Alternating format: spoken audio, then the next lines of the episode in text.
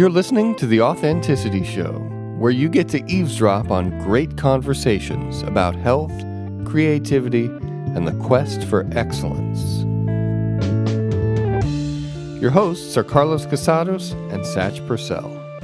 Before we get started, I'd like to remind you to subscribe to The Authenticity Show if you haven't already done it, wherever you get your podcasts, and to please follow our YouTube channel, like us on Facebook, follow us on Instagram. This will help us. This episode is kind of a short one, but it's great. It's about developing compassion in yourself and in your relationships. And we start out mid conversation. Carlos is sharing a story about Vipassana meditation. No, it's difficult. the, the pain and It's the, pain in the ass. Yeah. But there was a certain point at which I felt uh, uh, like I went down inside of myself and there was a boundless feeling of love that was coming up, almost like I tapped a vein and there was all this love pressure, if you will, that was wanting to bubble up through the, the tap. And, and so awesome. I, I felt uh, like I understood something new about what compassion is. And when I came out of it, when I was still in the glow of Vipassana, I felt like I had a deep sense that even the people that were doing, doing pretty terrible things in the world hmm. were actually suffering from ignorance. Mm-hmm. And I, I saw it more as they are suffering from ignorance rather than seeing it as they're a bad person doing bad things because they're just nasty. yeah. And so it, it changed the way I took it. So that silence, 10 days of silence really, Yeah. helped me to detect and find and activate my awareness of love that was already there. And I felt so much of it. I felt like, wow, if I could live from this place, it'd be much easier not to be feeling antagonistic about the world, about the things that are that I don't like or the things that don't go well. And I it reminds me of some of the ellipsis stuff that I'm doing now, which one of the principles is people are reasons. Uh-huh. Uh huh. Huh. If you look at people as reasons, then you realize that they, for their own reasons, believe that they're doing what they're doing for a reason. Yeah. It's not personal usually. And if you look at people as reasons, that's kind of like when you develop compassion and you see people as human and having an individual and unique uh, path that led them to where they are and led them to being how they are and doing what they do, instead of thinking about that as a personal affront, just looking at people as reasons is a That's much such different a cool way of idea. yeah, it reframes the whole Yeah. thing, you know. Anyway, so I see a connection between the compassion that I discovered in in that melting away of my own block, right, and Yeah. that love coming up in the form of compassion. I see that connection to the idea that people are reasons. Oh, I love that. You know, you know what's interesting? Um, I'm going to share a, a Vipassana story similar to yours.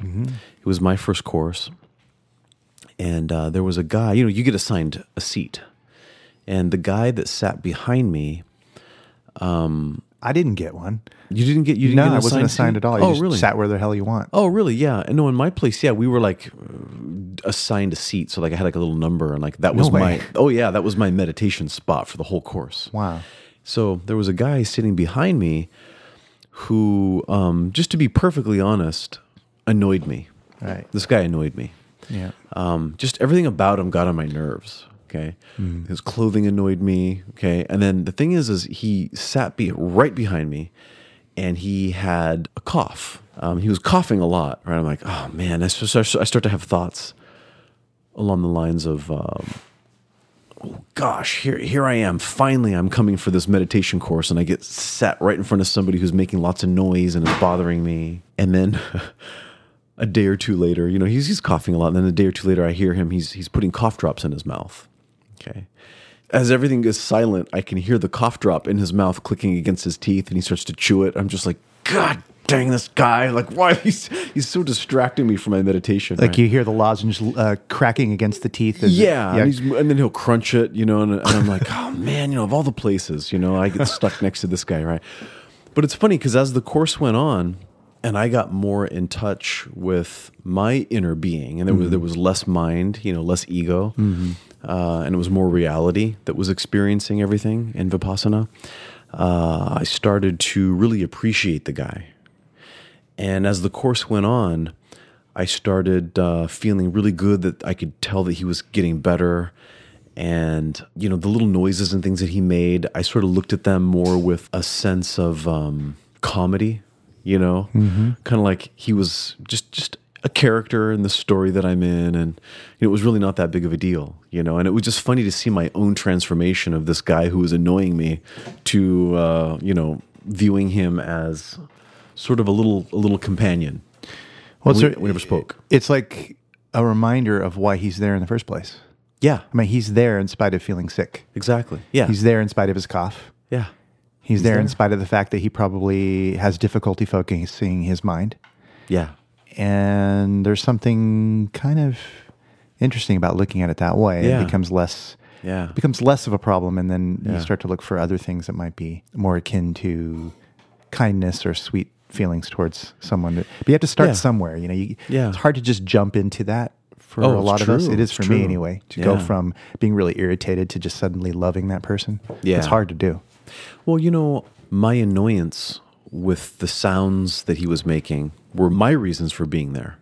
Yeah, too. You know, 'cause I exactly. mean, here I am. Why, why am I doing this? Good why am I point, learning this meditation so that um, life can have more peace? Mm-hmm. You know, and so I could be more at ease in the world. And what better training grounds than be practicing meditation with somebody who's making noises behind me? You know, um, so you know, silence. You know, is a is is is maybe Maybe that's why it's golden. that's why it's golden. Yeah, and maybe that's the starting point right there. Is silence. Yeah, and to get at the gold, you got to dig deep.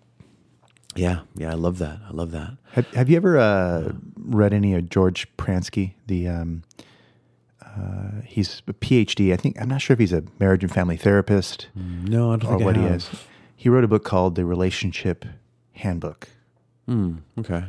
and it's really good. It was a recommendation from a few mentors of mine that I respect, who all kind of unanimously said, "This is a great book on relationships, and if you really were to read it and actually practice it, you can pretty much fire your therapist.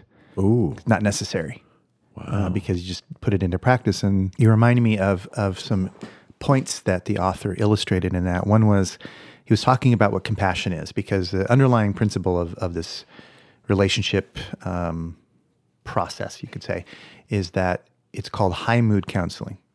So instead of doing family therapy or relationship counseling that's focused on what's wrong, which is low mood counseling, right? You, Okay. Hey, tell me what's going on. How do you feel? And how did that make you feel? And then what happened? And then what happened? And then what happened? Yeah. And what would you like to say to that person right now? And blah, blah, blah, blah, right? Yeah. Let's improve our communication yeah. Which doesn't improve the relationship. In fact, if anything, it can speed you on to a divorce or a breakup. Mm-hmm. mm-hmm. So most of the time, Makes sense. you know, when people go to relationship counseling, it's kind of a red flag that your relationship's going to end. This presumption that if you just communicate better, it's going to get better. Mm-hmm. That's actually a false premise. There's really no basis in that. It is good mm-hmm. to be able to communicate well, but you can communicate pretty nasty things really well. Yeah. You know, his whole approach is about raising the mood between you Mm-hmm. and remembering why you fell in love in the first place and activating those parts of your consciousness that are centered on not idealizing the other person so much as humanizing them. Okay. because when when things start to break apart and there's resentments building up in a way part of you dehumanizes the other. You know you start to think oh they- they start to become a problem. They start to become uh, the aggressor they become this nasty person or a bitch or an asshole or whatever it is that you Yeah. you start to get worse and worse uh, into this negative space Yeah. and the more you tell yourself about it, the more you get clearer and clearer on why you're upset at each other, the more so that you know that you dehumanize the other person in a way. Yeah. And a lot of what compassion is, as we know, is is really moving into acceptance of why a person might be the way they are. It's, it's a deeper understanding of that person and finding something to love about them. Um, that's a, a bigger picture kind of reason. You know, like working together towards a certain thing or being a stabilizing force in life. And there's a lot of reasons why you might move into compassion. And since most people start off feeling a lot of empathy for each other, that empathy can be a slippery slope to where you buy into your own feelings of needing to be empathetic towards them. And then when they start to not reciprocate or you feel like they're not there for you, uh, or they're angry at you, then you um, feel regret that you had so much empathy because it feels like your wound or your heart was wide open and they wounded you while your heart was wide open. Yeah. It becomes very personal. Yeah. So to illustrate his point about developing compassion, he he used the example of um, a father and his five year old, and the five year old gets sick and is complaining with an earache. It's very painful, and the father's a little bit annoyed and alarmed, but mostly kind of irritated that he's not getting any sleep. So he says, "Okay, this is my son. Um, I love my son. Let's just go to the hospital. Let's see if we can get this figured out." So they go to the hospital and he's crying and screaming the whole way. And really, he's kind of shifted his perspective. He's starting to say, well, you know, it's not my son's fault, you know, and, you know, how would I feel if I were five years old and I didn't know what was going on and I had this excruciating pain in my head that I couldn't get rid of? Um, I would probably cry and yell too. And so he's able to open his heart and he's able to not be irritated anymore. He takes the child to the emergency room to, for a night visit. And as he sits down to wait, the boy continues to cry and cry and cry. An older man with bandages on his head comes up and, and is like getting really irritated, huffing and puffing. And can you please quiet your son? Hmm. It's really making my head hurt. Well, the father's first response to this old man is to kind of flare up and be like, Excuse me? Yeah. How dare you? Like, you talk to me like that, you know, and that's my son, mm-hmm. right? And then he he talks about how this- the author speaks about how he had zero compassion for that man, but for his son, because he felt like he understood his story, he had lots of compassion. Arguably, each one is about the same. I mean, Yeah. they, they could either one could be considered irri- irritating, depending on how you look at it. Yeah. So then he says, well, what will happen if he begins to ask himself, well, how is that old man experiencing this person he's never met before screaming his head off while he's got a head injury and he's bleeding uh, and he's probably been waiting there for an hour already. Yeah. And as soon as he started running himself through those scenarios, his feelings of defensiveness and protectiveness just started dialing down. And as he started dialing that down, he began to relate and say, wow, what would I feel in that situation? He began to think, we don't know what that man has gone through outside of this injury. We don't even know how the injury happened. We don't know what's going on at home or who he has, if he has someone who, like, he's not with anyone. So maybe he doesn't have a loved one. Maybe he lost his wife. He starts to imagine Yeah. all the possible things that could be there. Yeah. And not only that, he begins to dial down even further. Suddenly his heart opens. He begins to feel a sense of compassion for him. He begins to feel loving, kind hmm. thoughts toward the old man. Mm-hmm. And he illustrated all these details to basically say, you can talk yourself into being more compassionate. There are infinite resources of compassion inside of you if you apply this principle of humanizing that other person, understand their struggle, open yourself up, and you can shift from being really, really angry to being neutral to being, you know, more friendly, and friendly can move into love, and love can expand into compassion, like a sliding scale. Yeah. Simply by shifting the perspective little by little, it opens up. So I just thought that was a Hmm. great. great Oh, that's thing. lovely. So he Yeah, recommends like doing that. this with relationships so that you begin to remember that there's another person who has a whole uh, life path, a whole struggle, a whole road that they walked on that makes them who they are, and Yeah. you fell in love with that person. Yeah. So you Yeah, yeah. remember why you fell in love with that person Yeah. by, in a sense, talking yourself through these gear shifts, I guess you could say, back into a place where you can love them again and have a change of heart. Because he says, you know, you're not going to solve this by arguing it out. You're not going to solve this by communicating better about why you're irritated or pleading with the other person to change their behavior because you can't change other people really. Um, the only thing that can improve the relationship is if you both have a change of heart you take responsibility for managing your own sense of security so that that other person isn't the source of your insecurity. Yeah. And then from that place and reminding yourself why you fell in love and being compassionate, that's a workable position. And you can bond and connect with uh, anyone really if you do that. Yeah. You don't have to be totally alike. Yeah.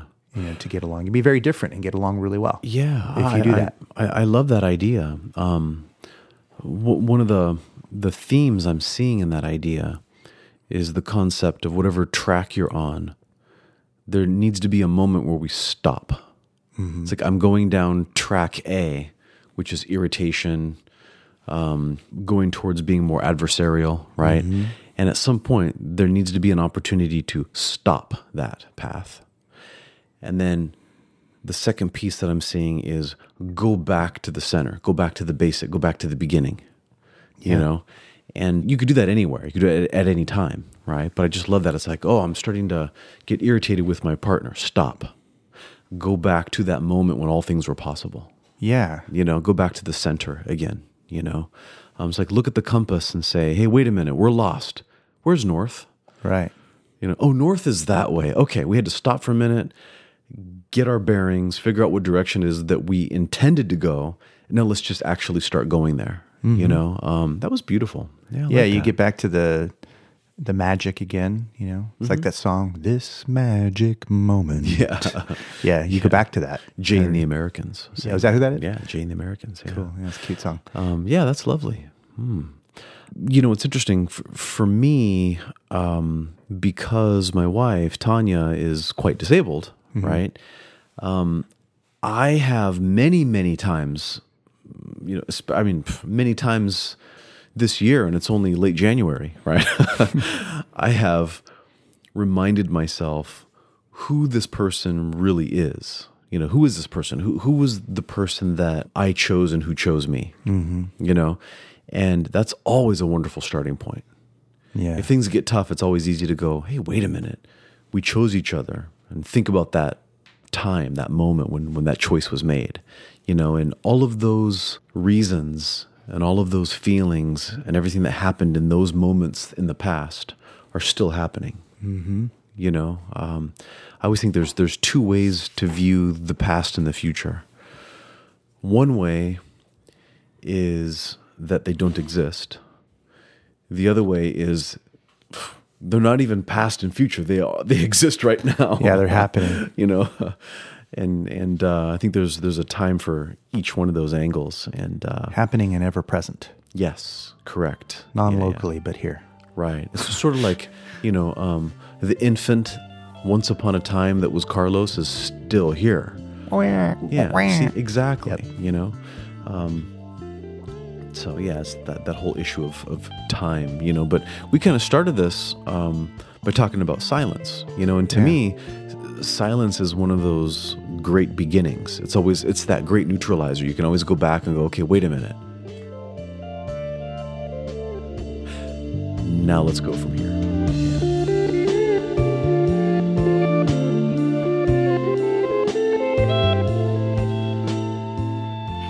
You've been listening to The Authenticity Show with your hosts, Carlos Casados and Satch Purcell.